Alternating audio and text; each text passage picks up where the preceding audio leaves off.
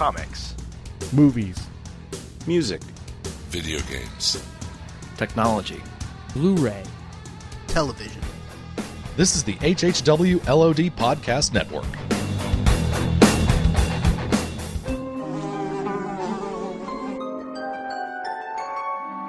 The world we know is gone. No internet, no GPS, no text messages, no podcasts.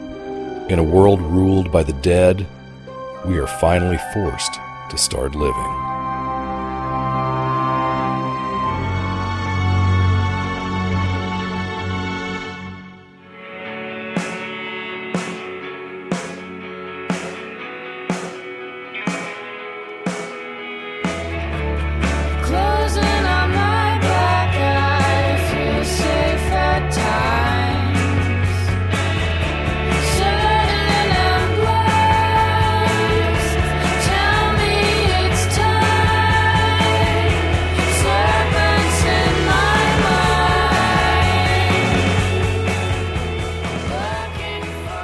Everybody, and welcome to episode 116 of The Walking Dead TV Podcast. I'm Jordan from Jersey, and I'm joined tonight by a whole bunch of people. We've got Jim Dietz, we've got Aaron Newworth, we've got Russell Latham, and we have not only Brad Milo, but his daughter Ashley as well. How is everybody doing? Great. Doing well here in Texas. Fantastic. Good. I didn't hear Jim, but... Oh, hello, I'm sorry. I was busy enjoying some of this delicious Terminus barbecue. Do you guys want some? Pass it on. It's really good, man. I mean, it tastes like... I'll take some dark meat, Jim. Yeah, you got it, man. No problem. There's a whole bunch here. As long as you have some Soylent Green to dip it in. Is there a wing? Oh, sure. So, yes, we are here to discuss episode 416 of The Walking Dead A, and we'll be doing that in just a minute. Beforehand, let's just get a round from everybody. What did you think of the season finale of season 4? Brad will start, and Brad will say that Brad is going to be very bipolar about this. In fact, you should all refer to me as Harvey for the duration of the recording of this episode, because I'm going to be very two-faced about this episode. Huh. That was a Batman reference for the uninitiated. So, Brad, you were bipolar about it. What about your daughter? More or less the same. Fair enough. Aaron? I actually really like this episode with a couple demerits I would give it, but besides that, I think it's a solid finale. Are you going to wrap its knuckles and make it stand in the corner? I'm going to hit it with the meter stick, that's for damn sure. Russell. I honestly thought this was maybe the best episode of the series to date. Wow. It just fired on all cylinders for me, and there's just a lot of really cool things that made it work. And I've said this before, but when a TV episode can keep me at the edge of my seat and literally kind of make me nervous, then that's good TV. So I'll have a lot more to say, but in general, very, very, very happy with it. Russell, I have never wanted to punch you in the face as hard as I want to punch you in the face right now. Wow. And just to think, I was going to come to Dallas like in a couple weeks, but not now. No. You might want to avoid my area. You can come out to Southern California. It's nice over here. I'll get right on that. And Jimothy, what did you think of this episode? Jimothy.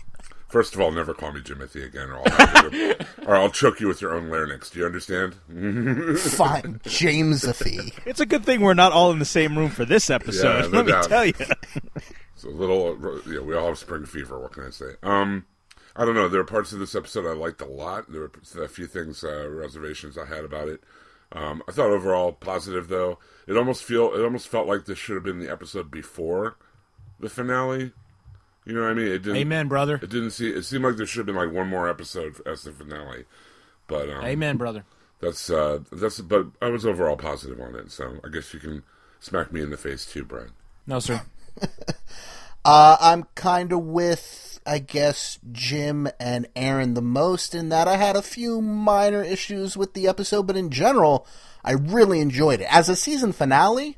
I think we have some stuff to discuss about that, but as an episode of television, I really enjoyed this one. So let's get right into the plot, shall we, gentlemen? Let's do it. Please. And lady.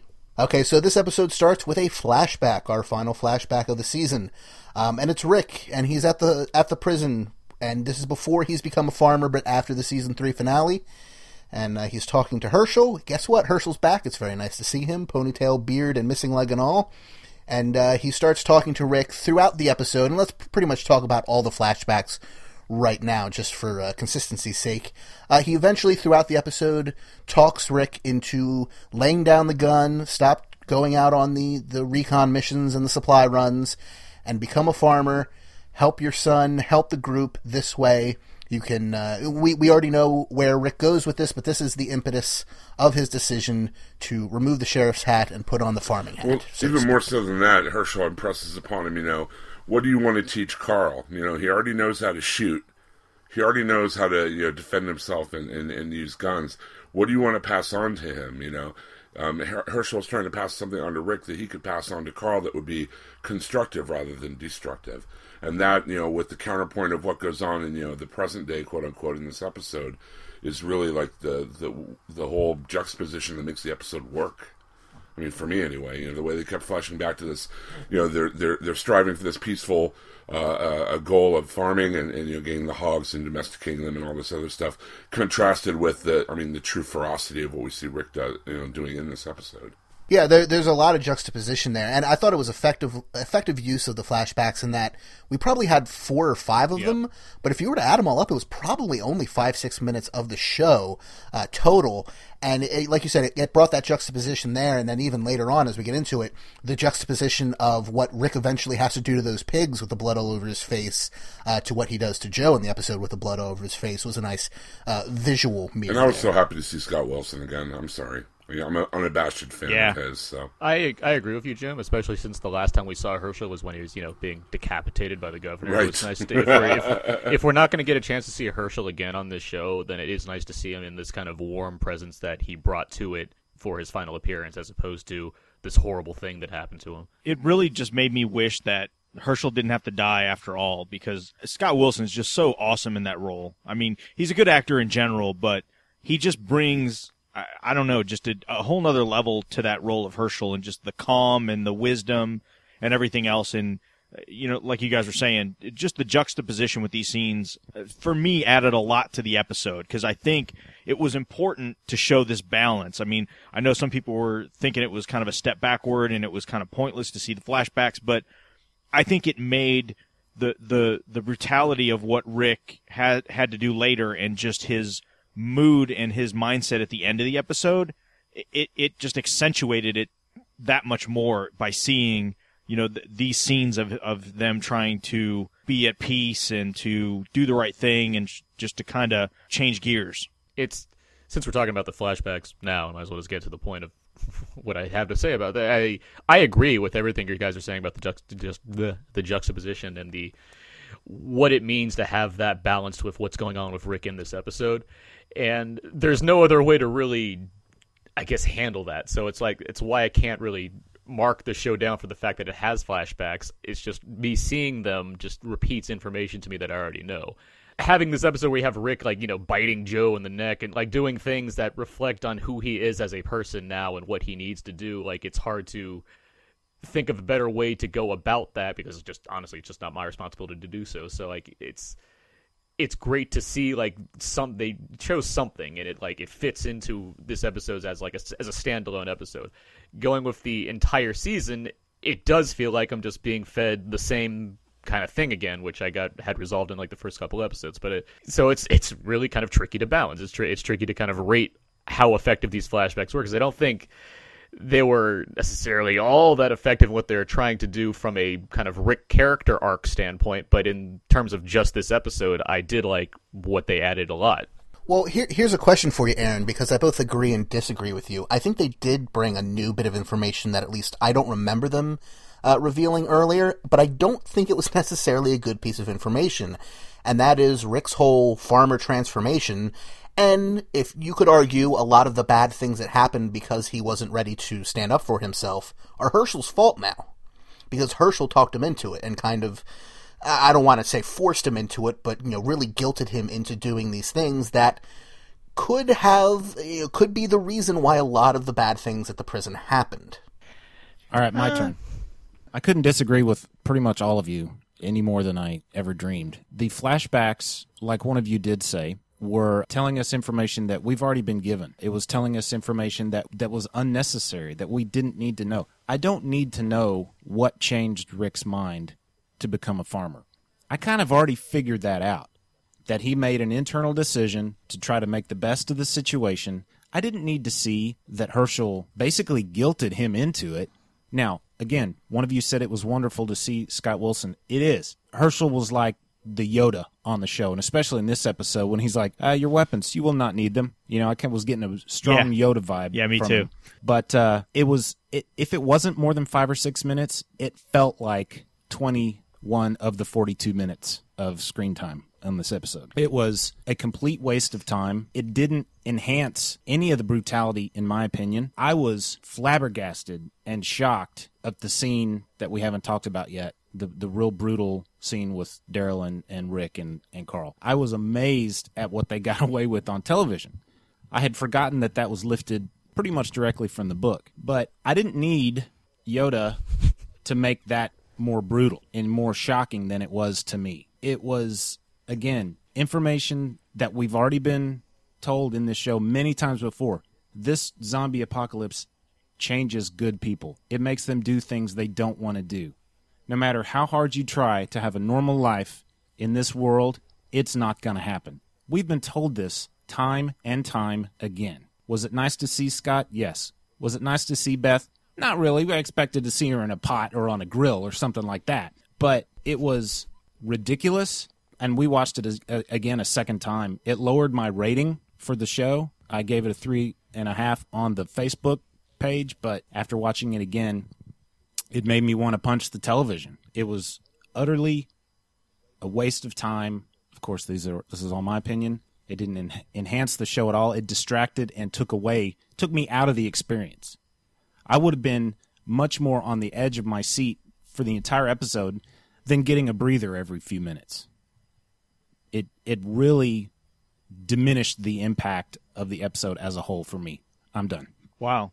I like I said, I kind of felt the exact opposite. I think as far as new information goes, yeah, we all knew what Rick did. I think this just gives a little more nuance to it, in that it's just that sense of duty that he had at the beginning, and just, you know, that he felt he needed to go out and he needed to do what he needed to do. And it was really Herschel that told him, you know, it's okay, that, you know, he doesn't have to be that guy. And I guess setting up the, you know, the council kind of helped with that too. But it allowed him to take a step back. And I, like I said, I just think the scenes in the present day, Rick reflecting back on that, is what made him just realize that either that was a bad choice, or that wasn't the way to go about it. That, you know, that he has to be a brutal person. And, you know, there's a lot of talk I saw either on Facebook or just other comments that, you know, we're kind of resetting back again. Like we're hitting the reset button again. On Rick, you know, for the show. Sure. Well, but the comics do that all the time. I mean, Rick goes from being in the forefront to the background, to the forefront to the background. You know, he's going to be a leader. No, he's not going to be a leader. You know, that happens often in the comics, and I don't hear, you know, I don't seem to hear as much negativity when it happens in the comics than it does in the show. And maybe part of that is it's 120-something issues into the comic. This, you know, these TV seasons are really, you know, 2 8-episode seasons is really, you know, what we're getting, because, you know, they all pretty much kind of have an arc that they go through. You know, so it's not like a standard 22-episode television series start to finish. So I don't know if that has something to do with it, but again, to me, I'm kind of, I guess, the anti-Brad this episode, which is good. I mean, I've said this before. I like it when we don't all have the same opinion and we don't all feel the same way, because then it just sounds like we're all just rah-rahing, you know, and not really giving our opinion. So I like it when we're all not on the same page. I can't speak to the comic in terms of kind of how people regard it overall, just because, you know, I talk about this show, I write about this show, I read the comic, but I don't like go into forums or see what other opinions are for the most part. But regardless, I mean, for the show, for its own being its own thing, again, like for this episode, I think the flashback thing works, but like I have more of an issue just with Rick's arc in this season in general, just because I feel like I've seen it a couple times already, and it's not as interesting to me as other characters on this show. And so there's I have more of a fundamental problem with how it's treating Rick on this series than I do with its use of him in this episode overall. But I mean, that's not here or there. I mean, as far as this this episode goes. Like, the flashbacks, again, they didn't like bug me enough to really make me dislike this episode, because I don't think that's the case at all. And I think Andrew Lincoln does a solid job. And again, yeah, it is nice to see Scott Wilson, but it and Ferb. Let's not forget Ferb. And Ferb. I mean, yeah, it's like, again, like, I still echo a lot of the thoughts that Jim said. I do think that it, for what it's trying to do in this particular episode, I think it works on a story point or on a character strengthening point. It feels repetitive to me. Aaron, we've seen this conversation between Herschel and Rick before. Yeah.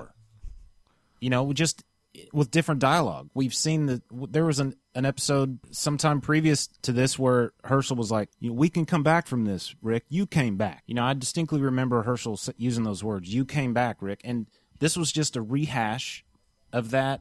And the first time it worked, it was a great character moment. But this was just a rehash of something we'd seen before, and I just felt cheated out of something new. And that's fair, and I agree that the pacing of said flashbacks did impact the show for me on my initial viewing. And going back on it, like, it's easier for me to see why they were doing a certain thing, and that goes with basically strengthening what the present-day portion of the show had to offer by showing us this other side of what things could have been if things worked out for the best, and yay, but it didn't happen that way. And again, it just, on as far as a standalone episode of this TV show goes, the flashbacks work for me. With the context of the entire season, I have more issue with it. So that first flashback, the last one we'll talk about, ends with a cut immediately to Rick leaning against a van or a truck of some type. He's covered in blood. It's very silent, and he is just kind of staring into the distance. And then we cut to the opening credits. I liked them going back to Rick with virtually no sound whatsoever. You could hear some birds faintly in the background, and then when it shows the wide shot of him leaning against the truck, you can see him kind of moving his fingers. And if you listen closely, to me, what it sounded like was like maybe his fingers were sticking together because of all the dried blood that was coating his hand. There were some weird kind of noises, like some rustling, and then it sounded like an adhesive or something sticky is all I'm saying. But the way they chose to utilize the audio in this portion, I thought was really effective. It's a good cold open. So after the opening credits, we then catch back up previous to the blood-covered moment with Rick, Carl, and Michonne as they're trekking through the woods. They're talking about how hungry they are. They go around and they check a snare trap in the woods and find a small rabbit, and Rick explains to Carl how traps work and how you can trap an animal by seeing what path it's going to take and controlling that type of thing. And as they're walking to the trap in the first place, they're discussing, you know, when we get to Terminus, they're going to ask us, who are you? What do we tell them? Like, we've been through so much, we've done so many things. How much do we tell them? How much do we not tell them? Etc. And it's a short conversation, but I thought fairly effective at getting the themes of the episode across. Mostly, not completely subtly, but subtly enough for this show that it didn't bother me. I would have entertained that conversation to last longer rather than this, like, really idiot guy not knowing how to run out of a half a circle of zombies, but whatever. Yes, after they find the rabbit, they hear screaming off in the woods. They run off to find a bespectacled man being surrounded mostly by zombies. Carl wants to go help him, but Rick says it's too late. The guy's already dead. And we see him taken down by the walkers and killed. And this is a slight reference to the comics. There is a similar scene that happens way earlier in the run where a man who looks very similar and is taken out in the same way dies. You can see the comparison screenshots on Reddit and such.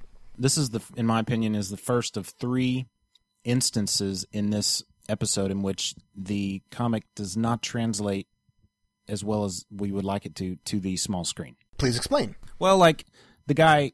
Clearly, when we saw him surrounded by a semicircle of zombies, he wasn't even completely surrounded. He literally could have run towards where Rick and Michonne and Carl were and gotten away. He literally could have just run away. But looking at that in the comic, nothing's moving. It's static. You don't see the whole environment that he's in. It's dark. So it works in a still medium, but he could have just run right away. When the first time I saw it, I was watching him. I was going, "Why is he just standing?" I don't know. He looked like he was pretty surrounded to me. I mean, he had him on all sides. No, the side facing the camera was pretty wide open. Although I would ask the question, how long has he already been running before we find him? Yeah, but if you're fighting for your life and you see, okay, let's say he was 3/4 of the way surrounded. There was plenty of room for him to run away, and he was just standing there. And I just think sometimes things don't translate well, and I think that instance was one of them. It's the kind of scene for me that's short enough where it's not like a hugely impactful thing, or else it's just me nitpicking everything about this show. But at the same time, dude could have run away. It's not like it's day one of zombie attacks. Like, there's zombies around the area. There's a hole here. It's time to move. Time to keep not yelling out suddenly, I need help. Like, where'd this guy come from, by the way? He was running away from Terminus. Yeah, right? Yeah. Yeah. He was brunch. So they... after the man is killed, they grab their gear and they head towards the train tracks towards Terminus. That night, Rick and Michonne are sitting around a campfire while Carl is sleeping in a nearby car that they found. And they're discussing Terminus and what the plan is, what they think they're going to find there, etc. They hear a noise out in the woods and they pause for a moment, but the noise stops. So they go back to talking, and that's when guns appear out of the darkness right by the sides of their heads. It's Joe and the Claimers, as I've seen them called throughout the internet, so I guess that's the name we're going with. Are they pros? Are they pros? The Proclaimers. Oh. Were they pros? Proclaimers? Well, they did walk 1,000 miles, approximately. They're over and done with, that's for sure. 500 miles. Well, they could walk 500 more. Anyway, so nice. Total 1,000 miles. A side note in this particular moment is we learn, or at least we're told, this could not be true, but that this scene is happening on New Year's Eve. Now, that could just be Joe having some fun with language and being kind of a, hey, it's my birthday type deal. But it seems specific enough and cold enough outside that I'm willing to buy that this is actually New Year's Eve. So are we thinking this would be 2009, 2010? 2010, 2011? I thought he was just speaking in a metaphorical sense in which, like, hey, it's a party, we're going to kill this guy. I didn't think it was actually New Year's Eve. The way he said it... Well, the way he said it is like, I thought I was going to turn in on New Year's Eve. It seemed like, he was about to go to bed, but now it's a party because they're going to beat the hell out of these guys. And I was going to say, the way he said it could go both ways, but I feel like Joe doesn't care about time enough to really be that specific. He claimed the calendar. I was going to say nobody claimed the calendars. Exactly. Joe explains more or less what happened, how they tracked them, etc. And... Carl is inside the car, but he's trapped by a heavy-set, balding, bearded gentleman who's very creepy-looking for reasons that will become very apparent later. Yeah. And at that point, Daryl comes out of the darkness and says, hey, I see what's going on here. You want blood. I understand. You want revenge. Take me, man. These are good people. Leave him alone. And so Joe proceeds to have his men kick the crap out of Daryl. Yeah, he says, teach him the whole way. Yes. Which apparently the whole way is murder. I'm not sure what you're supposed to learn from that, but it's apparently effective in his group. Again, a great scene for Daryl, which when we get to something that happens later, I think that just kind of accentuates his feelings for the group, and then later, what Rick specifically, how he feels about Daryl, as a person, as a member of the group, and everything else. But that was just a really... I think maybe there's been a little criticism of Daryl being a little soft this season. It's not a criticism I really share, but it was appropriate. I think Daryl just feels like, he has a lot of low self-esteem, let's put it that way. And I don't think he values his life as much as he values the life of, especially Carl, I think, and Michonne. And even Rick, I think he feels like he owes Rick a lot and has a kinship towards Rick. But for him to be willing to sacrifice himself for them to let him go, I just thought that was a really, really cool gesture. Unfortunately, it didn't pan out. But again, just, really kind of a touching scene. Well, it kind of ties up with that scene that we see after all this when him and Rick are talking. For sure. And, Rick tells him that he's his brother. That kind of brings it all full circle. I agree with everything that Russ just had to say. So Carl gets hauled out of the truck, and Joe makes it very clear that they are going to put this delicately, have their way with Michonne, then have their way with Carl, and then when that's all finished, they're going to kill Rick. Rick headbutts backwards into Joe, and Joe's gun gets knocked away, but it also goes off right next to Rick's head, so we get some nice sound work of Rick being mostly deafened as the fight starts. But Joe has the upper hand, and he gets Rick in a bear hug, so to speak, and says, so what are you going to do? What are you going to do now? And Rick takes a bite right out of Joe's jugular, Michonne then kills the guy who was covering her.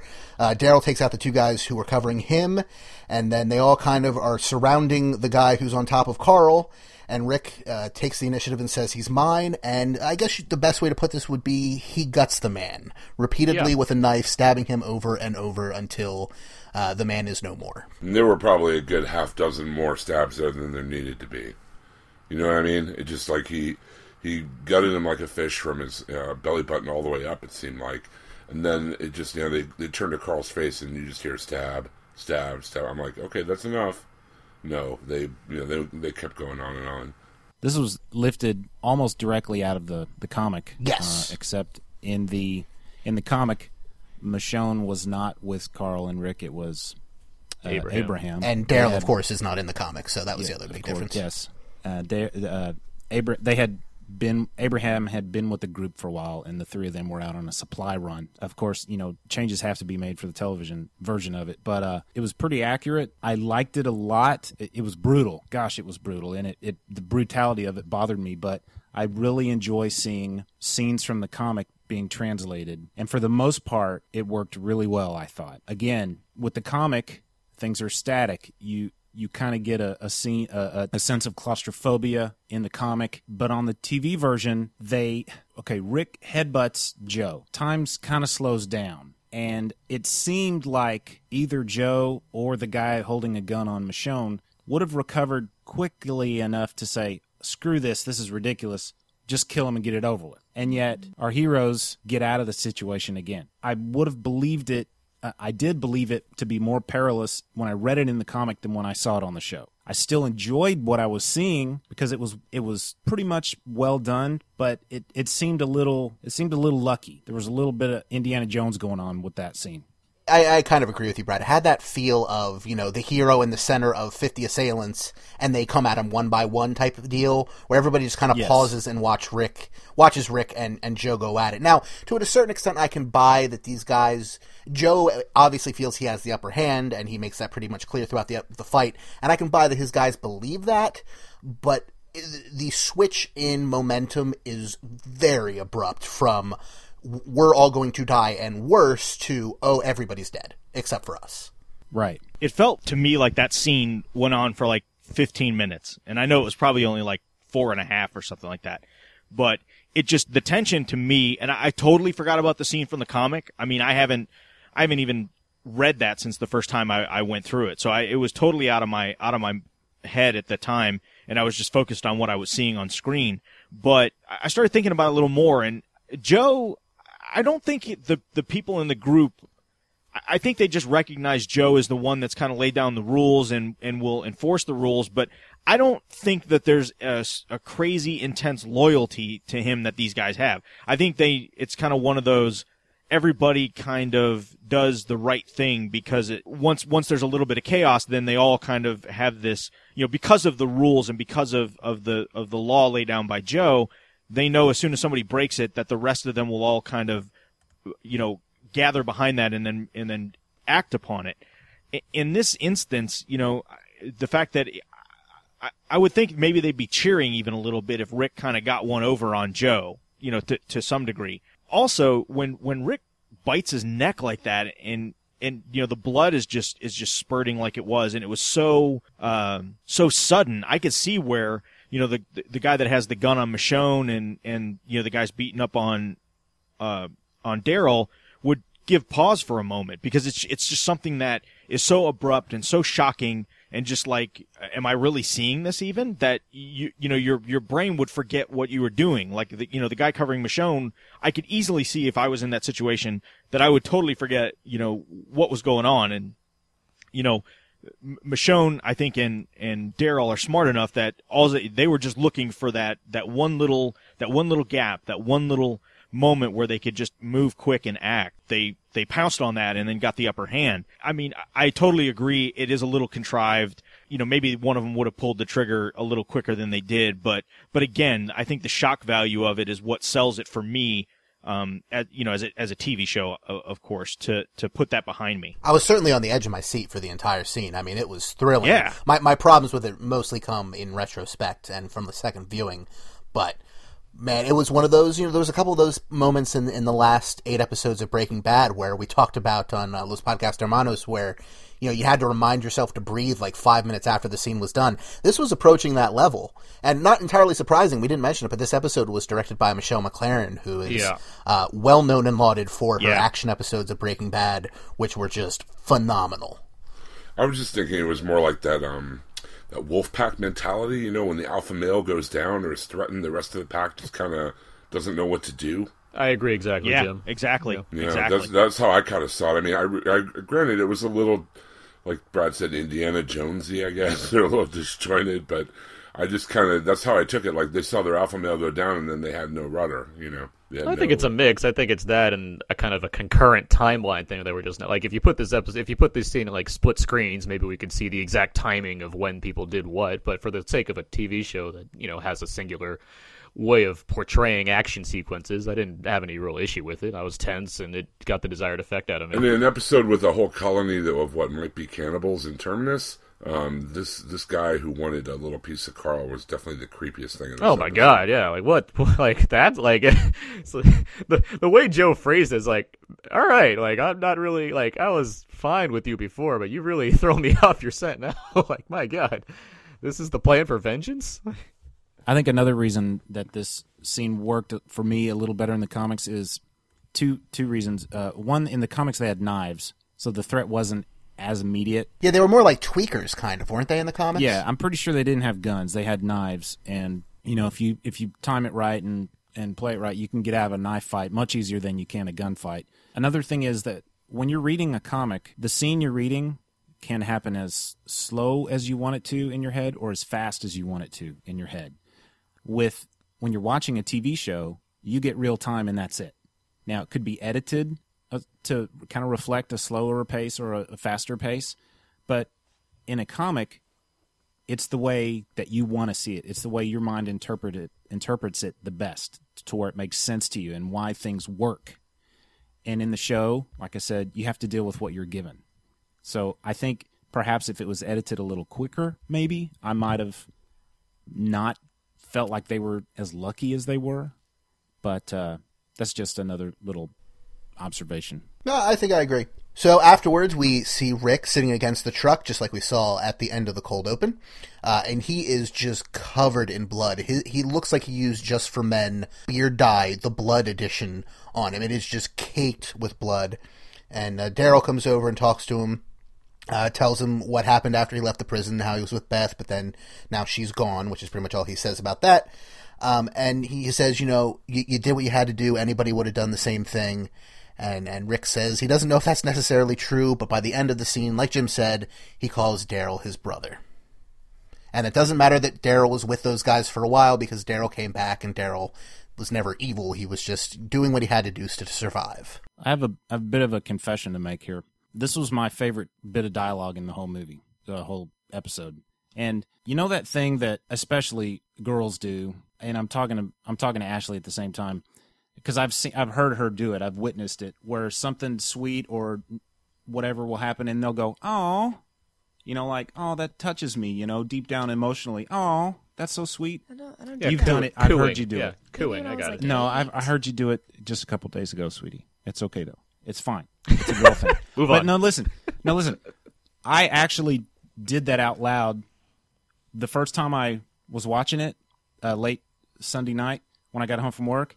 I actually caught myself saying out loud, when he says, "You're my brother," I went, "Oh."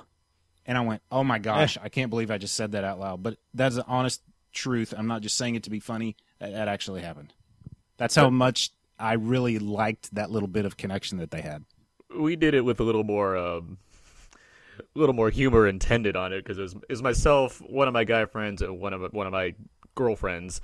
We watched the show together, and we all just went, "Aw," at the same time, because it was like, "Oh, that's really nice." But at the same time, that's a cool moment. I think it's an important moment for the show itself, because Rick doesn't really have. I mean, I think he treated Herschel as kind of a father figure. Him and Shane. Him and Shane had, you know, too much tension going on. I don't feel like anybody else he really kind of, you know, Glenn, I don't see Rick seeing as maybe like a brother, not a son figure either, but just maybe not that closeness to it. Cousin. So, yeah. He called Shane a brother on the show a few times.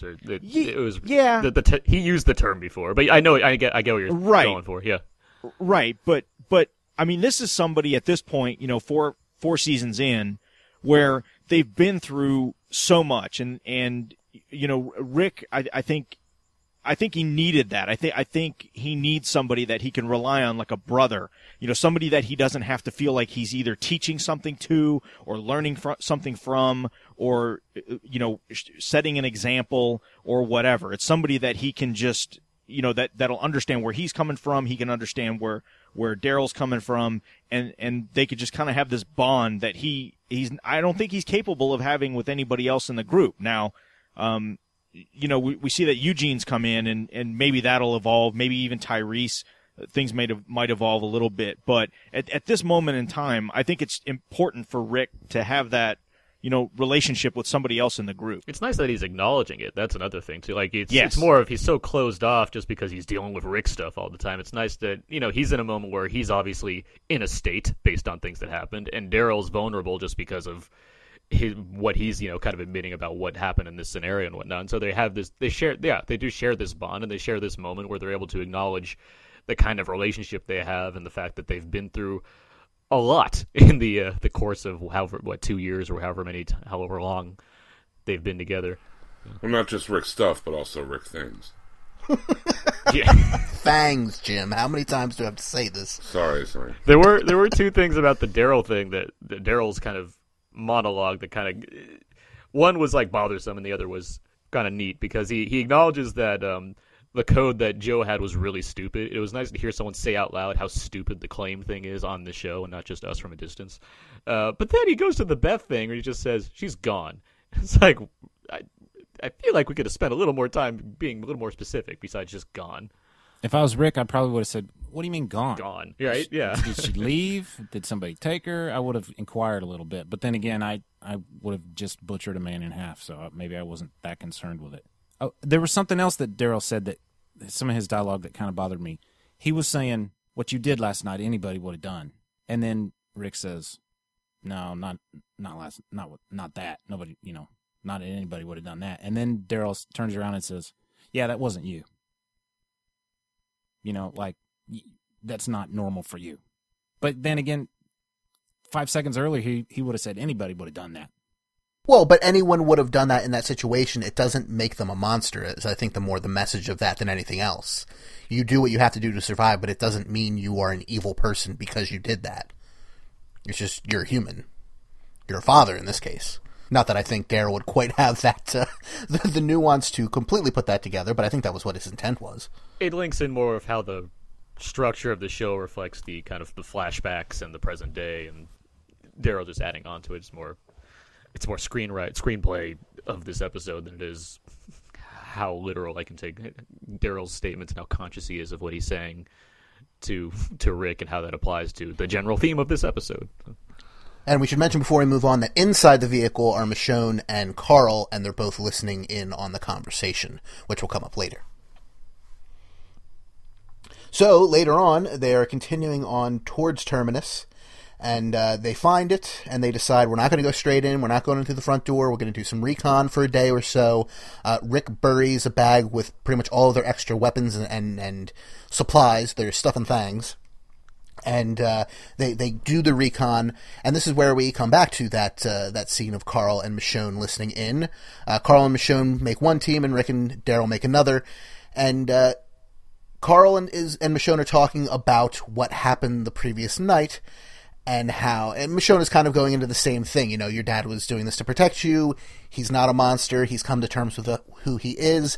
And Carl says that he's not really worried so much about that as he's worried about what he himself is capable of. He's worried that Herschel was right in some respects, and that he himself is a monster, which, as they pointed out on Talking Dead later, the sheer fact that he can recognize this probably means he's just fine. I agree, and I also think this is one of the better scripted portions of this episode.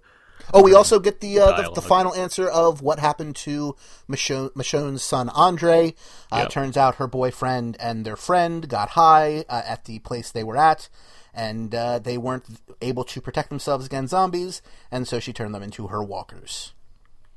That's a nice bit of we're being told something that we've maybe determined on our own accord, not all that specific, but like had a general idea of what was going on. But I think Danai Gurira's performance really sells what she's trying to get out on for her character, as well as kind of in part to Carl and how their relationship is played out over the course of the season. Like, it all just works for me. Like, I really enjoyed this. That monologue was great. I just really, really appreciated that, and the whole explanation of, you know, how at first she did it in kind of revenge, you know, to keep them around to remind her, and then they end up being like her protectors and camouflage and stuff. I just thought she really sold that whole monologue to me. I just thought that was great. And it was nice to know what they had done, because it had been alluded that they had done something, but it was never really clear. And I thought, as explanations go, this one was pretty decent. It wasn't too crazy, and it wasn't too minor to warrant it. It was a realistic and understandable thing for them to do and for her to get upset about. I wouldn't say it raises my opinions on her from season 3 in terms of how they're writing her character, but it almost retroactively makes her better, explaining that she was, because of these things and because of the way she was just blending in with the rest of the walkers using these two people, like she was closed off, and that's why she was so standoffish and non-talking and things like that. Yeah, it makes it seem like there was a point to it, and that it just wasn't either bad writing or that they didn't know what to do with her character or something like that. But I'm just so thankful that they're giving her so much. They're expanding her character like we've all been wanting them to do, that we know that Danai Gurira is a better actress than that. We've seen her in interviews. We've, seen her, speak before. And just the fact that they're letting some personality come through, that they're letting some emotion come through, and that it's just not, she's not the figure in the corner that scowls and swings a sword all the time, that we're getting some real character development and some real character moments out of her. And I think that's going to add a lot to this show. And I think that, again, fans of the comic, I think it's good for them to finally start seeing that.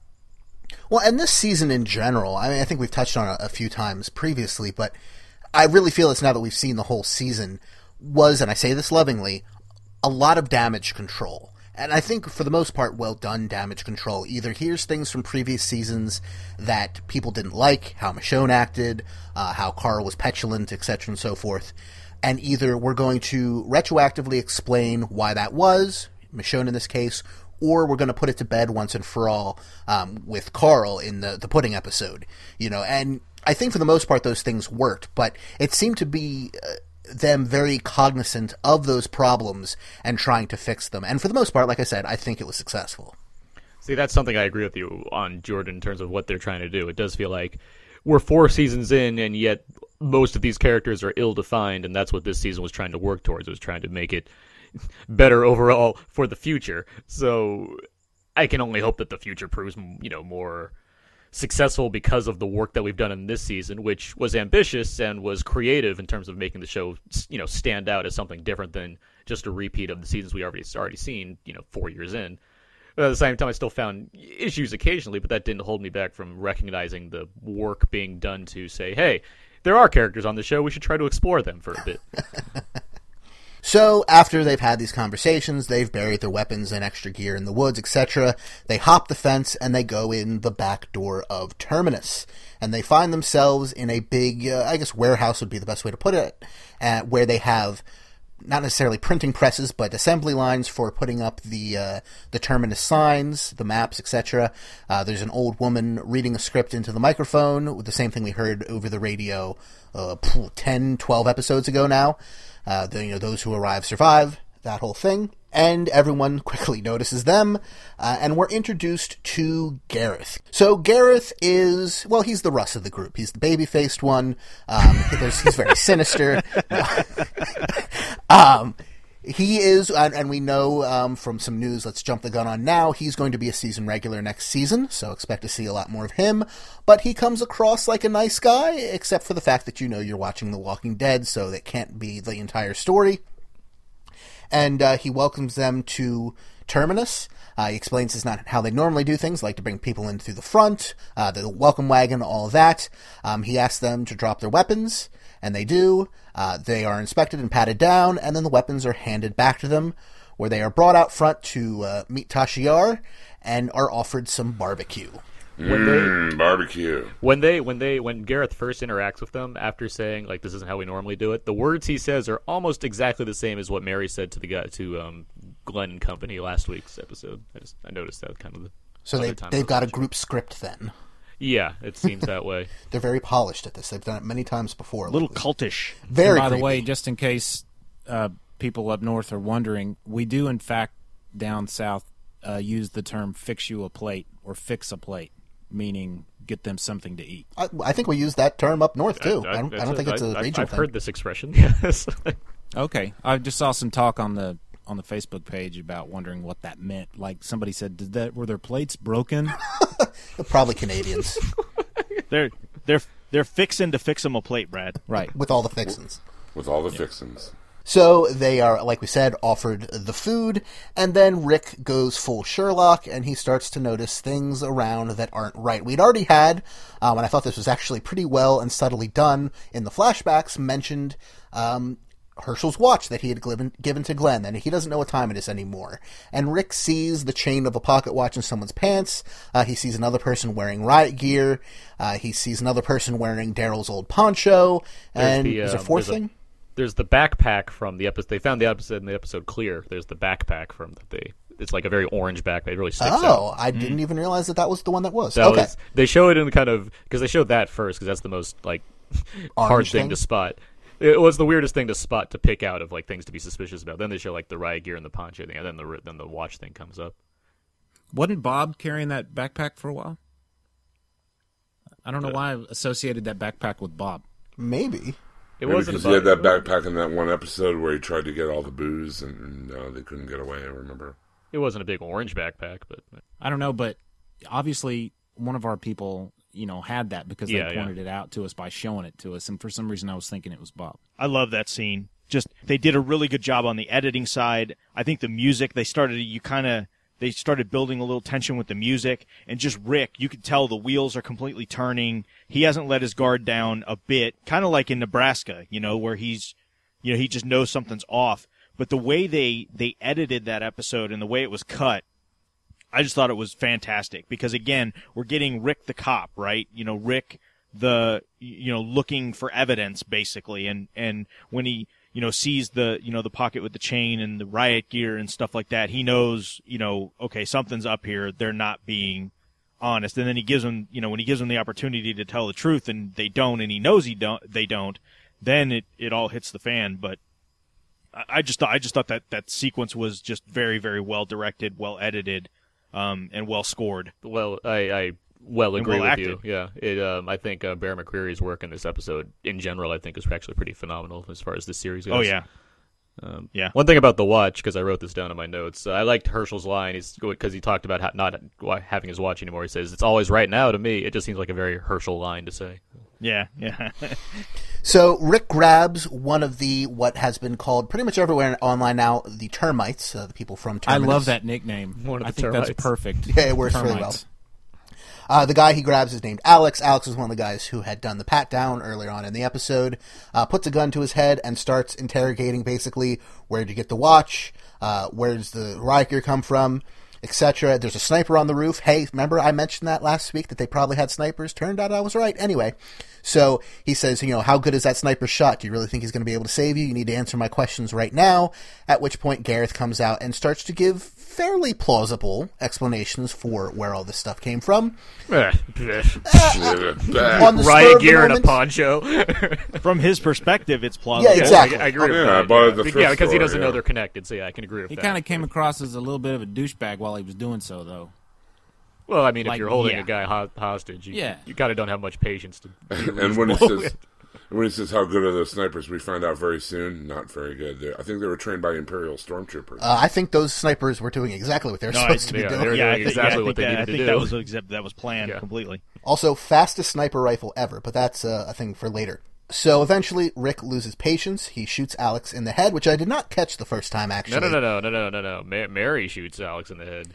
Are you sure about that? I'm mostly sure. I've watched it a few times, and every time I just think it's a badly shot scene. Because in the In Memoriam, it was in the In Memoriam on Talking Dead where I really noticed it because they play it in slow motion.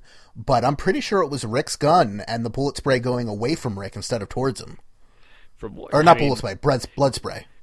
From what I could see, it just looked like Mary took a shot, missed, hit Alex, and maybe Rick's gun went off or something. But then he just kind of dropped him, and they all started running. But yeah, well, like you said, it was whatever chaotic, happens, Alex is dead. Yeah. Alex is gone, so you don't have to worry about it. I love that we're analyzing this like the Zapruder film. It was awesome. It was a chaotic scene, and it's back and to the left. Back into the left. The fit hit the Shan, that's for sure.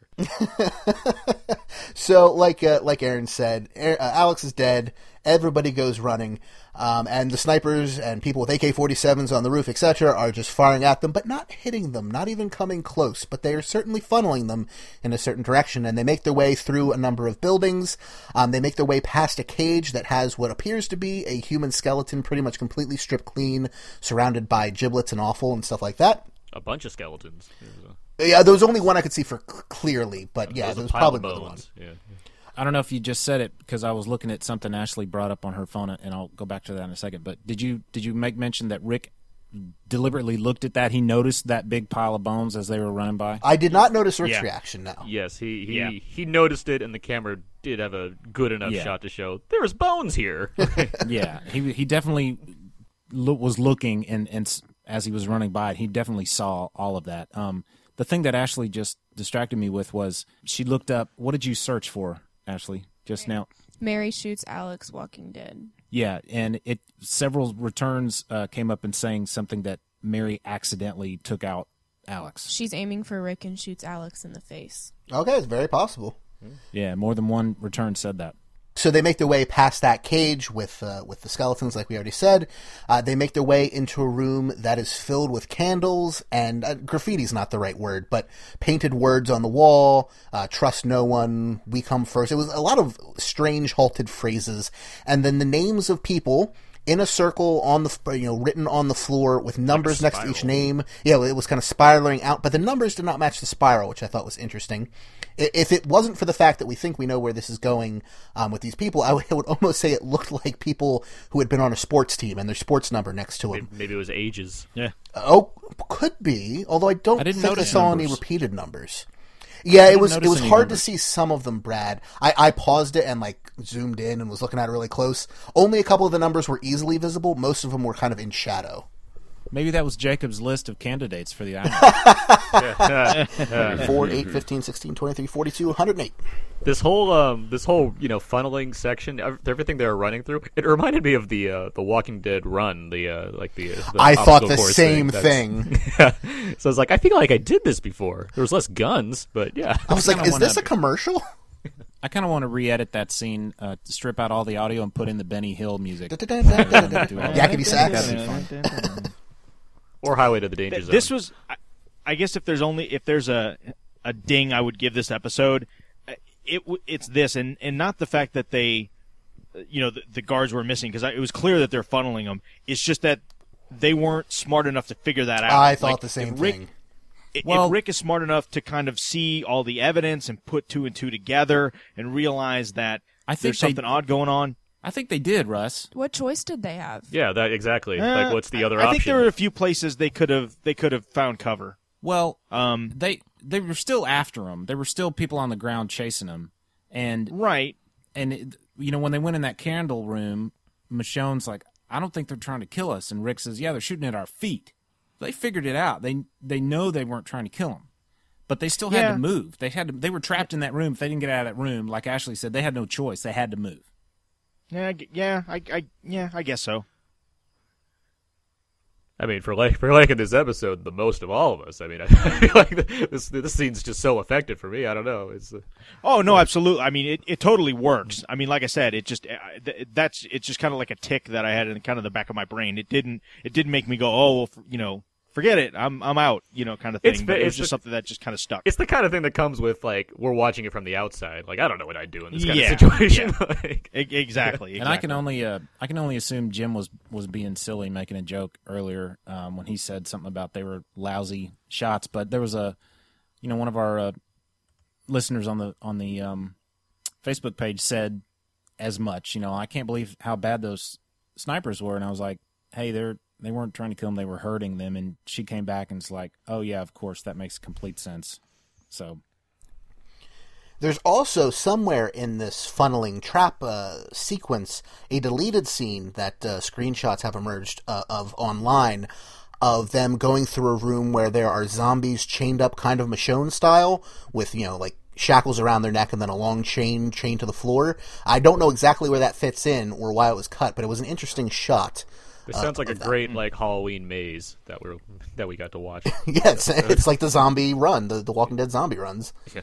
Now, is it right after the scene? I can't remember if it was right before or right after, and I haven't watched it twice, but I guess it's right before the candle room or right after. Don't they, when they run past, we don't see anybody, but don't you hear voices saying, help us, help us? Yeah, we do. And yes, I caught that the second time through.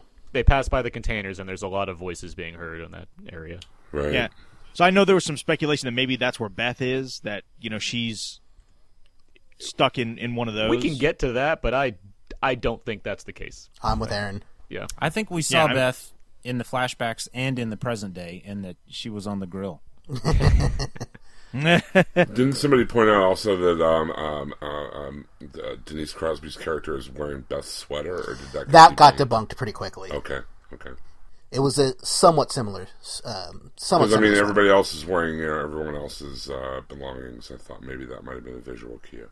I mean, if we want to get to prediction stuff, we can. I feel like we can save that for later. But yeah, I agree. My own thoughts on I agree. Yeah. So they eventually make their way to the end of the maze and back to the rear section of the compound where they had originally come in. And they get to the fence and they see that there are a lot more termites than they thought. You know, or at least they have moved where they were, and there are people waiting on the other side of the fence for them, so they are trapped. Gareth is up on the roof, and he gives them very clear instructions. He refers to them as the ringleader, the archer, and the samurai, and he forces them to lay down all their weapons, and then go single file, one at a time, over to a train car marked A, where we get our episode title. And Rick goes in first, then Daryl, then Michonne, then Carl. And when they finally get in and the door is shut, out from the shadows emerge Glenn and the rest of our survivors, minus Tyrese, Carol, and Beth. Those three are Judith. Absent. And Judith, yes, thank you. The most important character of them all. And they exchange some pleasantries and just introduce the characters that Rick and crew have not met yet. And then we end the episode with Rick looking at everyone and saying they're going to feel really stupid when they find out. Someone, I forget who, asks, what are they going to find out? I think it might have been Abraham. And he goes in a really awfully boulderized final line, they don't know who they're screwing with. I have a few comments about this section. And that's the end of the episode and the season. So, Brad, what are your comments about this section? I thought I liked the way, like, when Rick saw these strange new people. First off, let me say, what's the girl's name that was that liked girls that helped was Tara. Helping Glenn? Tara. Did Rick know who Tara was? No. Had Rick? No. Okay, so Rick. No. There's that one scene where she goes, "These are our friends." I think Maggie says it. You know. Yeah, and that's what I'm talking about. And then Daryl's like, all right, they're friends of ours then. Let me back up, because there is that scene when the mid-season finale where Rick is talking with the governor, and he does look at Tara at one point. He's like, is this what you want? Like, when he's trying to, like, dissuade the group from, you know, shooting at the prison. So there might be an acknowledgement that Rick made. I think you're right, Aaron. Yeah. I think you're right, because in that, I do remember that scene, but in this scene, in this final, when he looks at her, there was a sense of recognition, and then she looks down. She looks down like she was ashamed. Like, yes, he knows that I was on the opposite side, and now here I am. It's kind of the thing you're not going to worry about at this point, given the situation. But yeah, I literally just remember that. Yeah, he did. He specifically looked at her because she was like the youngest person in the group holding guns at the prison, and he's like, "Is this what you want?" Like he pretty much said that right at her. And then I hope we get a little more of Rick being well. maybe some time will pass by the, you know, between seasons, but, and I guess they're kind of in a pickle right now. They don't have the luxury of... No, that was a train car. Okay. They don't have the luxury for Rick to ask him his three questions, you know, these new people. Yeah. So, and Daryl was like, okay, they're friends of ours. And so I guess I can kind of look past that, but I really like the transformation Daryl has made. I've got to say, I would not be surprised if Rick does recognize her at some point, but if they were trying to communicate that he recognized her there in that low of light, I would be dubious of that. I mean, I get what you're saying. I understand how it would technically work, but it's so dark in there. Yeah, but your eyes adjust. Not that fast, though. Yeah, they do. This is getting into it. Well, I agree. It's minutiae. The nitty-piggy. There's a camera shot on Tara that recognizes that this is a thing to make a point of, I think. Yeah, I agree. My last comment about this section deals with the last line of dialogue. I think this sucks. Is the third example in this episode of what I think a scene from the comic is not translating well to the TV show. That line, that whole bit of dialogue, they're going to feel pretty stupid. What are they going to feel stupid about? They're screwing with the wrong people. Yeah.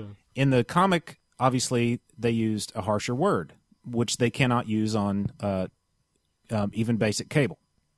So they did shoot. Huh? They did shoot that. Did they? Okay. I was going to ask you if they did. I'm not surprised they shot it. If you watch The Talking Dead, they did that line 3 times, and one of them dropped the F-bomb. Okay. Well, in the comic, he drops the F-bomb, and it works in the comic because that's, you know, again, that's the comic. But it seemed like they just wanted to shoehorn that line in because it was so awesome in the comic. It seemed like they wanted to shoehorn it in to this scene, and I really honestly don't think that Rick would have felt that way right at this moment, especially with meeting these, you know, adding these 4 new strangers to the group or whatever. I don't think he would have been just ready to fight back that soon and been that confident about his situation. I think this episode builds him up to be in that state where he's ready to take on whatever threat comes their way, whoever's going to threaten their group, threaten his boy. I think all that's reflected in what this episode's trying to accomplish for Rick the character. I can agree with that. I really can, but I don't think he would have said what he said. He might have said something else with as much conviction and as much... I completely agree with that because I think this line's terrible. Maybe that's what I'm trying to get across is that it sounded silly. The issue I take with it is... I mean, Breaking Bad's done this. Remember, Jordan, there's that episode, IFT. Oh, there's several episodes. Yeah, where they use the F word. And, I mean... They drop the sound for broadcast, but... Yes, exactly. But it's still there, and they still feel the impact of it. And if we're going to show a scene where Rick guts a guy on TV, I don't think there's much of an issue with not hearing one word, but still hearing the power of that phrase, regardless of, oh, it's a naughty word. Like, it's not... That's how adults talk. I just don't get it. You've got... It's all about the FCC and their rules. Well, no, the FCC has absolutely no bearing whatsoever. It's cable. The FCC has no hold over content restrictions, period, legally. It's all advertisers. That's what it is. Breaking Bad, and this is me supposing this particular part, Breaking Bad had a much smaller audience until the very end. So they could come to deals with advertisers. What content can we show? What content can we not show? Walking Dead is way bigger. They've got way bigger advertisers, way more advertisers, and they don't want to tick them off because it's a lot of money. So I would not be surprised if the DVD version or the Blu-ray version has the regular normal line, but it was certainly jarring. I would have preferred even the drop sound version like you would see on... No, that's what I'm saying. Yeah, I'm surprised I didn't see a drop sound version. Like, I think the drop sound just is ridiculous. I agree, but it's better than screwed. It's like when adults say poopy or something like that. It just makes me want to punch them. Well, why can't they do what they have started to do on sitcoms now? Because it's funny. You get a bleep and you get a mosaiced face or a mosaiced mouth. Because this is not a sitcom? Like on The Goldbergs the other night, which is a great sitcom, by the way. It's all about the 80s. Some shenanigans were going on, and the grandfather says, "What the and then it bleeps and it mosaics his mouth. I almost would prefer that than to something as silly as that's going to shoot the whole mood. In the Benny Hill version of this scene, yeah, sure, that works amazing. Yeah, but I mean, I mean, there's nothing else I can do about this besides complain about it. But I think it's a terrible line. And again, let me ask you this: in the same show where we're getting a guy getting gutted and a near raping of a child, I don't really see the problem with dropping a word in the sound. Let me ask you this: would have been better for you, Aaron, if he had said they're messing with the wrong people? I think so, because it doesn't feel like you're censoring a word for the sake of another word. It would also work better for me. Yeah, I agree with that. I totally agree. That's exactly what I was going to ask, whether you guys would have preferred a bleeped out or sound dropped F-bomb or a just another choice of word. Or just they don't realize who we are. Because that was the whole point of the episode earlier, the whole theme of this particular 42 minutes of television. Yeah, I fully expect on the Blu-ray we're gonna get the full Monty, as it were, on the Blu-ray. I think full frontal. I think this was just I think this was just an appeasement. I do not want to see that python of his for TV. Yeah. No, I can do it. I hope so, Russ. Yeah, but yeah, I mean, it's the same. Like, god dang, like it's just these words are using in place of other words. It's like, oh my god, like it's not like it's not like it was lost to them at the time. I don't understand. I don't know how you look at that final edit and think, yeah, good one. Let's go with that take. It's zeros on a check from advertisers. That's how you think of it. Is it a dumb decision? Yes, but I do understand why they made it. Unfortunately. I would not expect Carl to die in this episode, but at the same time, that whole scene, it's so tense that I would not be surprised if the sniper ended up taking out Carl as they were marching into the train. I thought it was the same thing. It looked like it was so close to that being the way that situation would play out, which again is a credit to Bram McCreary's score. I think it's tremendous in this, in the way it raises the tension and lowers it in all what it's doing in this whole sequence of just guns trained on you and you don't know what's going to happen next. Now, do you think that's why they had the whole hubbub with him not being on The Talking Dead? They were afraid they would tip their hand as to their, them. That's pretty much what they said on this week's Talking Dead was they announced that he'll be on next season and that they couldn't say it until the episode had aired for that exact reason. Who are you guys talking about? Chandler Riggs. Oh, okay. He's going to be on there because this week. This week was the first time that Andrew Lincoln's ever been on the show, and he was fantastic, by the way. And they announced that Chandler will be on next season. Okay. I was certain that we were going to get a major character death. I wasn't. I was, and I guess I'll reserve the rest of that comment until we get to our ratings. Well, speaking of those ratings, Brad, before we get to them, Russ, who's our sponsor this week? Our sponsor for this episode of The Walking Dead TV podcast is Discount Comic Book Service. That's dcbservice.com. As you listen to this, it is... in the first few days of April, the new solicits haven't quite come out yet on the website, but they do take late orders. Don't be afraid if you want to get your order in to send it in late. They'll gladly accept that. You could save tons of money on your comics at Discount Comic Book Service, anywhere from 25 to 35, 50, and sometimes with new number ones, even 75% off of individual issues. All new Marvel and DC hardcovers and trade paperbacks are always 50% off at Discount Comic Book Service. And you can get a ton of Walking Dead related merchandise, whether it be, they always have t-shirts or mugs or, just tons of cool Walking Dead related stuff, as well as the regular monthly edition of the comics. So please check them out. DiscountComicBookService.com. Also, you can link your Comixology account to Discount Comic Book Service and earn 5% back towards your future purchases. So if you've been saving up for that really cool hardcover or, cool piece of memorabilia that might be a little pricey and you like the digital side of things, order up on your digital, link it up to Discount Comic Book Service's Comixology portal, and use that to save even more money when you're ready to buy that special something that you've been waiting to buy. And then also check out their sister site, instocktrades.com. So once again, Discount Comic Book Service, we appreciate their support of the Walking Dead TV podcast. And hey, you're going to have a lot of time in the next few months. Perfect opportunity to catch up on The Walking Dead and lots of other great comics that are out there. Wait, it's over? Well, till October. Oh, okay. So let's go in alphabetical order. So that will be Aaron, Ashley, Brad, Jim, Russ. What are your busters this episode? I go for a strict policy of ladies first, so I'd say Ashley should give the first rating. Fair enough. Ashley, on a scale of 1 to 5 busters, 5 being the highest, 1 being the lowest, how would you rate this episode? Wait, what's the Buster again? You explained this to me, Danny. Buster was the name of what I named the zombie that was sitting on the bus in the pilot episode as Rick was riding through downtown on his horse. I had forgotten that. That's why it was Buster. Yeah, because he was on the bus, and so I said, "I didn't put that connection at all." Yeah, that's exactly where that came from. I always thought it was because they look like Buster Poindexter.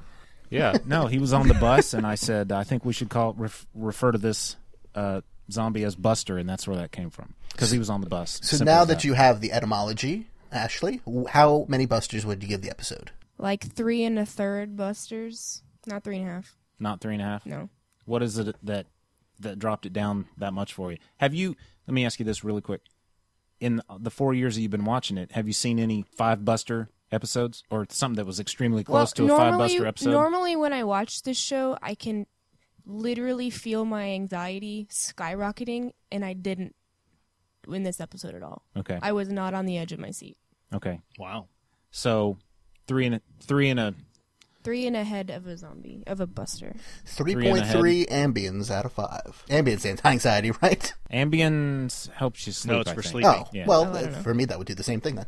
Anyway. Aaron. Yeah, I would go with a solid 4 busters. I think issues I have with Rick's arc aside, I still think the acting from everybody in this episode is tremendous. I think the tension was there for me. I think everything involving the kind of climax with Joe and then the climax of this episode in general, I think it all worked out.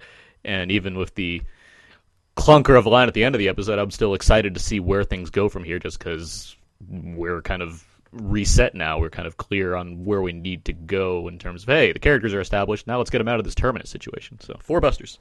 Mine involves a mathematical equation of sorts. Present day storyline minus flashbacks minus overall disappointment regarding my expectations brings me to 2 1/2 busters. On the Facebook, I said 3 1/2 busters, but after watching it a second time, I have to give it 2 1/2. The present day would have gotten a 5, except we didn't get confirmation about what Terminus is. We only got hints. I think we're all pretty smart and we can figure it out, but I expect a season finale to knock me on my butt. I expect a season finale to make me go, oh my gosh, I got to wait 6 months. This is not happening in this instance. We think we know it might be cannibals because we saw a pile of bones, but we don't know. I expected to be hit in the face with a revelation. I honestly expected Maggie Green to die. That would have shocked me. I would have hated it, and that's what the show does best. It shocks me, and it makes me hate the fact that I lost somebody I liked. I didn't get that either.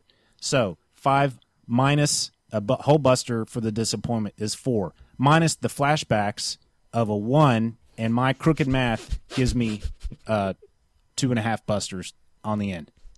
Thanks, Professor. Jeez. We're going to put a PowerPoint presentation on the website so people can follow that. That explanation was longer than the flashbacks.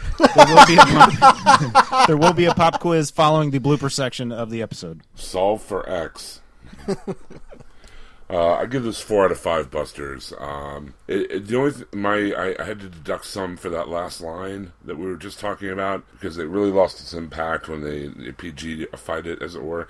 It almost reminded me of when The Sopranos were on A&E and everything became freaking and friggin' and you pasta maker, you know, that kind of stuff. You pasta maker. You know, it was just terrible. It's kind of what it reminded me of. It kind of took the bite out of what should have been a really, you know, badass line.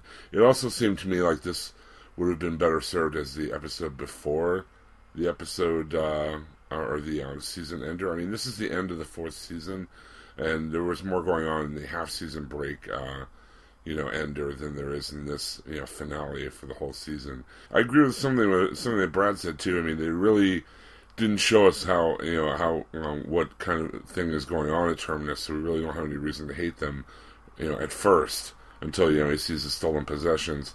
And I don't know, it seemed like there was just not enough of an impact for a season finale. So I give it a 4 out of 5. It was a solid episode, but room for improvement. I give it a solid 5 out of 5.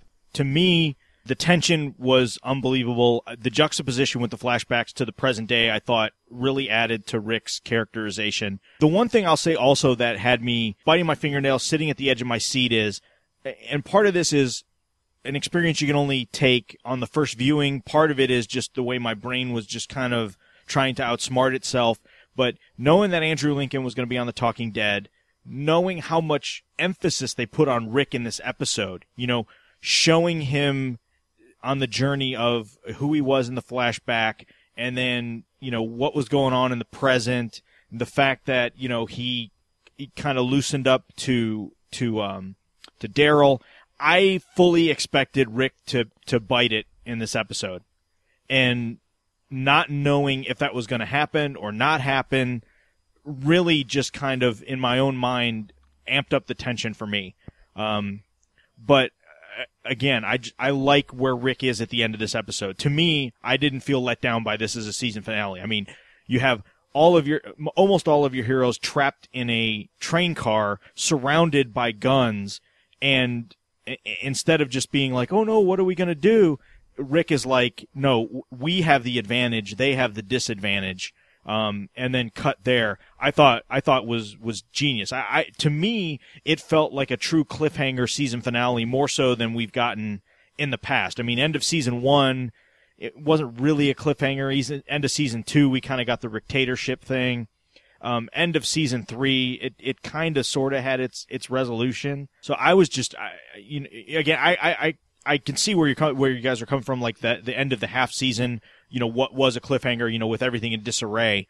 But I just like where this episode took us. I'm okay with not knowing everything there is to know about Terminus at this point. I think that's great to give us something to speculate about. I think it's interesting to kind of go back and watch this episode again and pick things apart. I think it gives the writing staff time to make sure they get it right and don't feel like they kind of have to, rush into it, maybe kind of gauge audience reaction and see, what people felt worked and what didn't and be able to tweak it. So to me, this was just a perfect episode for me. I mean, there have been a lot of good episodes this half season. I think in the 8 before the break, I think there were a few that were clunkers, particularly the Governor episodes. But to me, this thing just fired on all cylinders. And I couldn't be happier. Just real quick, I didn't mention my thoughts on it as a season finale, but I agree with what Russ had to say. From a conceptual level, I agree that it being a Rick-focused episode, I liked how it ended the season with the way it did and where we're left at. I'm also with Russ on this one. I will give it 5 busters. I'm tempted to take off a 0.05 or something for my minor quibbles, but just the feeling of the episode in general, I'm kind of, I think, the anti-Ashley on this one, in that my anxiety was, riding a very high line for the vast majority of this episode. And to also go anti-Brad a little bit and echo what Russ said, Brad, I think it was you saying, this isn't an episode that, as a season finale, that makes you, fist pump or I've got to see what happens next. I think this is the first season finale of the show that makes me go, oh my gosh, I've got to see what happens next. Maybe with season 2 being kind of a somewhat distant second with the, the dictatorship, that kind of thing. I like that there's no finality to it. I like that it's your heroes are in a terrible situation, but they're ready to fight back and you don't know what's going to happen. There's a lot of questions. There's a lot to discuss and theorize about in the off season. Whereas a lot of those other season finales, it was just, we beat the bad guy and a few people died, but pretty much what's next season going to be? And not only is it just what's next season going to be, how long are we going to be in the prison? How long are we going to be, whatever. This season finale, I don't know what the next half season's going to be. And they talked about that on Talking Dead a little bit, how the show's going to kind of reinvent itself to a certain extent, and how they've tried to do that in the past as well. But I really don't know what's coming next. I can theorize from stuff in the comics. I can guess at, which character's more popular, so there's less chance that they're going to die. But there's just a, a wealth of possibilities of what could come in the next half season. And to me, that really excites me. Like I said, I did have those few minor quibbles, but the feeling the episode gave me in general really does bring this up to a 5. But Jim, what did our listeners on Facebook have to say about this episode? How many busters did they give it on the Walking Dead TV podcast Facebook group, which you should all join now if you haven't already checked it out? Absolutely. There's a lot of discussion and cool things. We have the Walking Dead TV podcast Facebook group for mostly non-spoiler stuff, and then we have the Stuff and Things offshoot. Thank you. Yeah, I just said it the right way that time?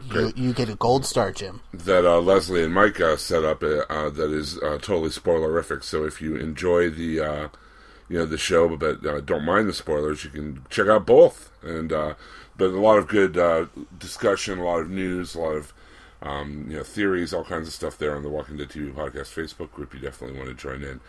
We have a lot of comments this time. Everybody, of course, watched the season finale. Gary Anderson, 4.5 out of 5. Spurting jugulars. Very tense.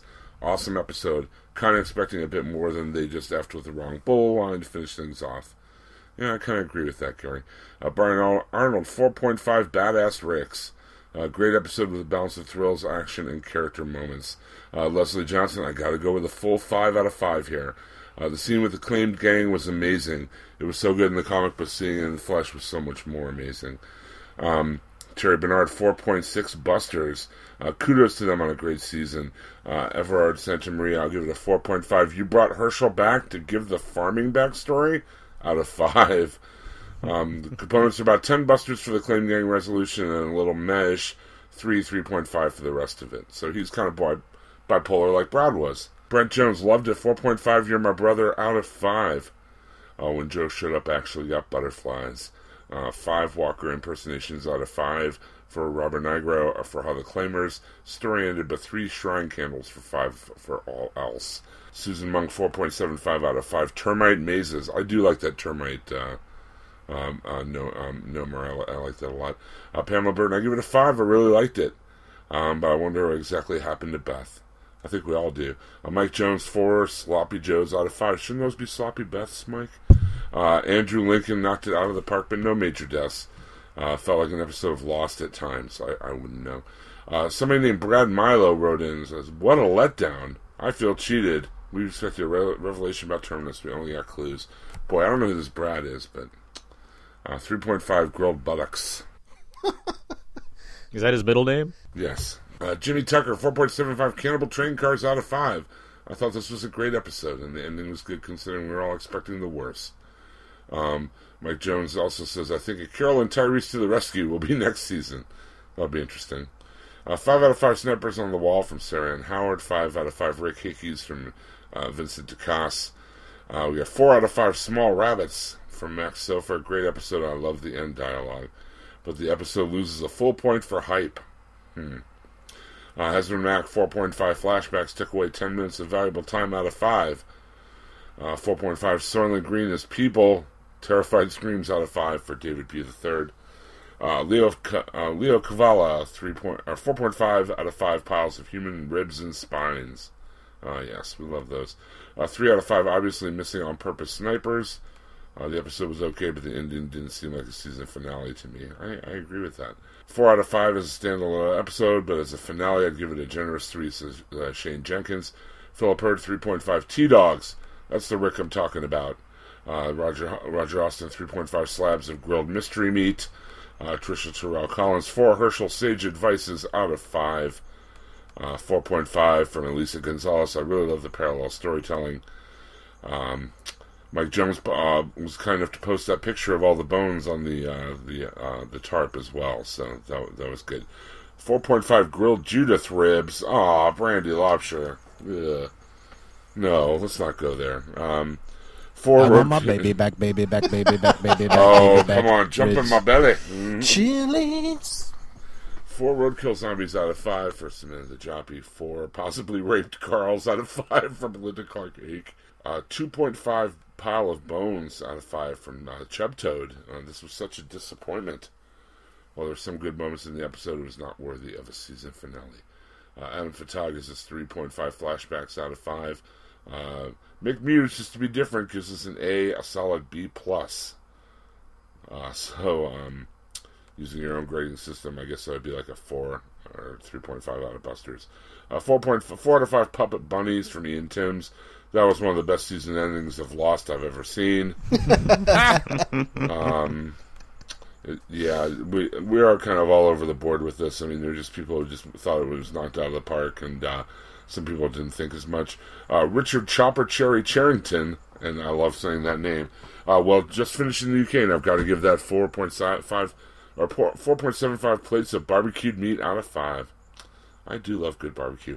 Carl Hooker, 4.75 medium well steaks out of 5. 4.5 Busters from Don Heffern, intense episode all the way through. 5 Busters, so glad Daryl lived from Shawn Benci-Vega, who drew those great pictures of the entire Walking Dead podcast crew. We still appreciate those. And like I said, if you want to join our group on Facebook, there's a lot of good discussion, a lot of cool pictures, news, all kinds of great things. We have a lot of cool fans in our group. It's the Walking Dead TV podcast group on Facebook. So that's what our listeners thought of the episode. Russ, what did the Nielsen's think of this episode? They were pretty much blown away. Again, this set a season finale record, not a series record for The Walking Dead. That went to the season 4 opener, but this is the highest rating finale. So again, this show just continues to grow, baffle everyone like the comic does, and rise in the ratings in general instead of fall over time.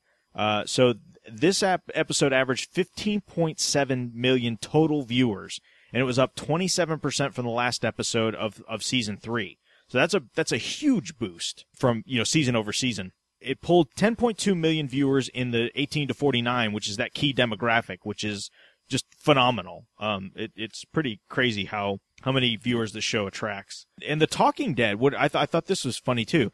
The Talking Dead did really well, and I think a lot of that just had to do with Andrew Lincoln. I think that show in general, people just enjoy Hardwick's style and the guests that he has on. Sometimes, I think sometimes when he just has a couple random comedians on, to me personally. Sometimes it's Marilyn Manson.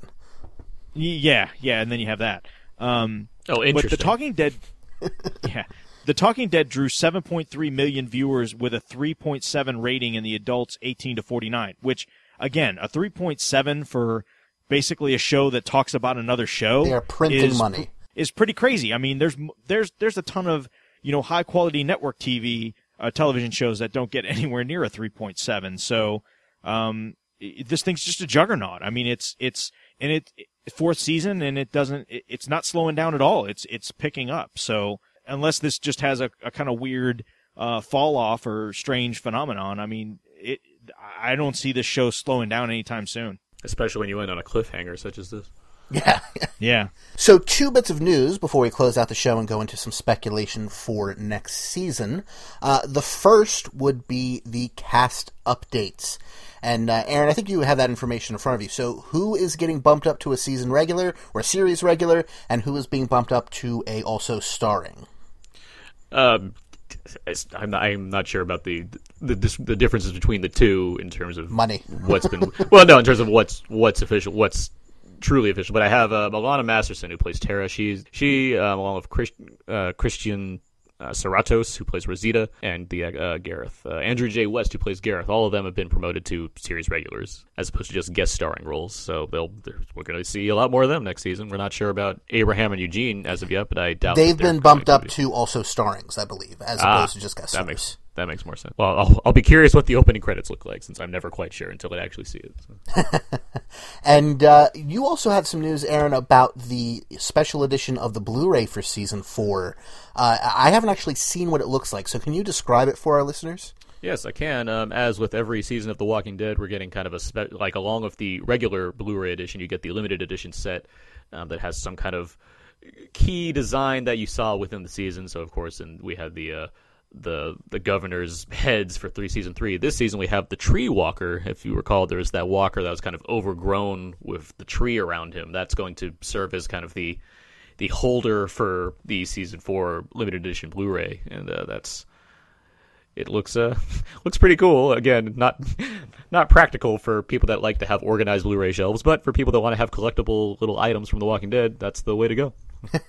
And I'm sure we'll get lots more information on the special features, how many discs, all that kind of stuff. Yeah, there are no features announced as of yet, but yeah, it'll be in due time. So let's head into the outro for the episode. Then, of course, stick around if you'd like after that, and we'll just talk about some speculation we have for next season and some theories we might have. You can leave us a voicemail. Tell us, what did you think about the season finale? We'd love to know in greater detail than just a funny Buster rating. You can call us at 972-798-3830. That's 972-798-3830. And let us know you're calling for the Walking Dead TV podcast, and tell us about your thoughts for the finale. Or you can send us a text, email, or an MP3 to comments@walkingdeadtv.com. Check out hhwlod.com for all of our great shows, like Half Hour Wasted with Brad and occasionally his daughter, The Long Box of Doom, The Black Box, Out Now with Aaron and Abe, Jersey Shore, The Ichabod Crane Cast, Shaken Not Stirred, and a whole bunch of other great stuff. And hey, do us a favor, while you're checking them out, because there's so much great content, we would really appreciate an iTunes review, a 5-star iTunes rating, or whatever you think is appropriate. Those things go to great lengths to help getting the word out about the show and to getting us even more listeners that we can have lots of fun communication with. So we'd really appreciate that, particularly in the off-season. You can follow us on Twitter at WDTV Podcast and at HHWLOD_network. And so until there's no more room in hell and the dead walk the earth, remember... Earmuffs Ashley, they don't know who they're f***ing with. Have a great week, everybody. Oh, hey now. I'm sure Ashley's never heard that word ever. I assume you'll bleep that, right? Oh, yeah. Oh, absolutely. Yes, yes. That was more for Brad's benefit than Ashley's.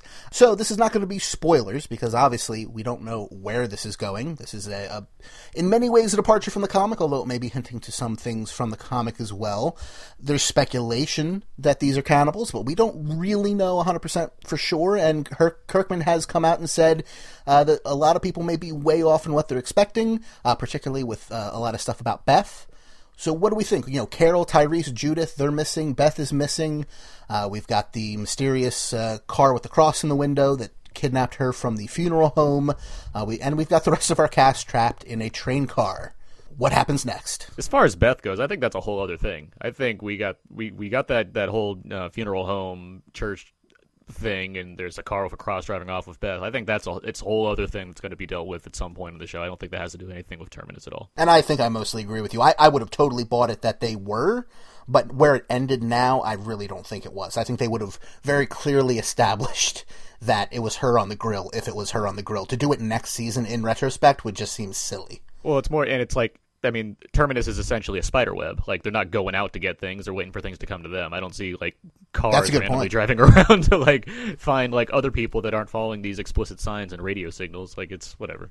What do we think about the weird death cultish candle room? You got me.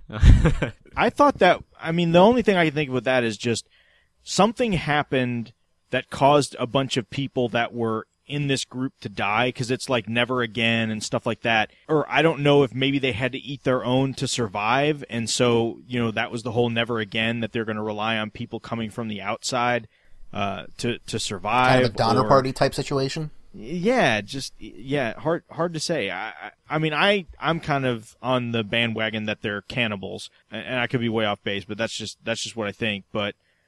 you know, I don't know. The one thing I will say is, and this would be good for a flashback thing, the whole time that we saw Rick, or we saw Michonne and Carl, we didn't see what Rick and Daryl were doing. Like, they were kind of off, and I'm wondering if maybe it's possible that they came across Tyrese and Carol and told them to hang back, and then they, you know, buried the gun, you know, told them, you know, we're going to bury the guns, and maybe... that's kind of a rabbit that Rick may pull out of his hat to try and get them to think that this, you know, that the Terminus group is maybe outgunned, even though they don't know they're not outgunned. I don't know. It just seemed odd that Tyrese and Carol didn't show up in this episode at all. Although I kind of had a conversation with somebody about this yesterday that, they kind of, it made it seem like when they were stuck at the house that they were there for several days, and, you know, so that they may be a couple days behind. Which kind of blows my theory on them talking to Rick and Daryl, but something tells me there's something else going on that we just don't know about. My only thought on Carol and Tyrese as far as that goes is I feel like this episode it's a Rick journey episode, and stuff, adding Carol and Tyrese to it just feels like it'd be an overstuffed episode with characters, and especially ones that we're not explicitly focused on. And with that previous episode that they were involved in, that was really the end of their arc for this season. There's really no reason to introduce them beyond just saying, hey, they're also coming, but we already know that they're on their way. So it's assuming that there's, you know, that's not the case of them like secretly being involved with Rick or whatever. I feel like there was no necessary need to include them here because we finished up the story that they were telling for those characters this season already. So it's like, all we need to know is that they're on their way, which is what was established at the end of that episode. And we certainly didn't see any of their belongings among the camp, or at least not explicitly noted on screen, to make us think that they had gotten there first. Right? No, like that. No one was wearing Tyrese's beanie, that's for sure. Or a baby Bjorn. How creepy would that be if they had Judith? Just a baby Bjorn, no baby in it. Yeah. Use it for holding barbecue. Any other theories, speculation? It's an open book. Yeah, and I'm sure we'll have the whole off-season to discuss this. Like we already said, we'd love to get emails and voicemails and Facebook messages from everybody to, you know, what do you think is going on here? And we'd love to discuss that in a future episode. And we will certainly have time to do so. So luckily there's a lot of stuff to unpack because we'll have the opportunity to do it. And get some commentaries done, too. Oh, yes. Yeah, let us know, ladies and gentlemen, who are listening to this section, what episodes from the season would you like to see commentaries for? Which were your favorite ones? I know there's a lot of, to use the word of the night, bipolarity, I guess, of, you know, what people liked and didn't like. So which episodes would you want to see commentaries for, and which ones would you absolutely not want to see commentaries for? Let us know. But I think with that said, that's it for this episode and for this season of The Walking Dead. And we'll be back soon with even more discussion, but it probably won't be next Monday. So, have a great week, everybody. So long. Remember, it's Ringleader, Archer, Samurai, in that order. I almost did that as my remember thing, but it's a good D&D combo. Yes, it is. So is Carl the cleric, or he's a troll? He's the dwarf. Yeah. One of those. Dwarf. Yeah, one of those. Yeah. Nice. Point, Brad.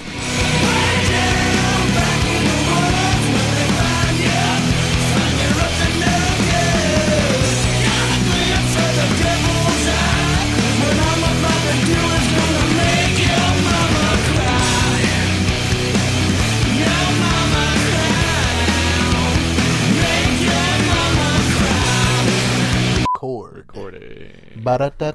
Oh, you beat me to it. Yes, I did. You could have it be like the countdown clock on every bomb in every tense thriller movie. It counts down 30 seconds. It takes like a half hour to count it down. Yeah. That's the magic of editing. We should just do the 24 sound clip of beep. I got to save that for the 24 podcast I'm going to do. Oh. You're going to have to talk a little louder in that one. Is this loud enough? Whoa. Don't be a smartass. Hey, whoa. Hold your horses. Yeah. If you have horses. Okay. My grandma has horses. Jordan. Yes, sir. I wrote down two things that we should mention. Just like, oh, these are news items. One is the Walking Dead Blu-ray with the Tree Walker.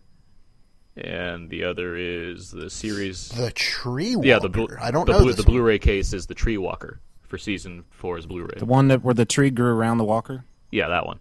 Oh, okay. Gotcha. Which is extremely unplausible, by the way. Yeah, right. And the other, it's a fast-growing. The other thing I wrote is the three new cast members, or three cast members promoted to like series regulars. And that's Eugene. It's mustache and. It's not Abraham actually. It was Gareth. Right? It was Gareth. What's her name? Rosita of all people, and Christina. Yeah, and Tara. All right, this episode is titled A. Aside from my theory from last week, does anybody have any idea why it was titled A? All the container they were put in was A. Oh yeah, the box. Oh, I didn't even notice that. Okay, yeah, it was like, and there's like signs like with arrows pointing to the different one. There's like a B box and a C box. They're in the A box. Gotcha. Okay. Granted, I watched it like three times. I watched it twice. Well, I watched it twice, but I still missed that part. Review. We age our prisoners to perfection here at Terminus Farms. Yes. Yeah. So we get that rice, delicious cure that our customers demand in their barbecue.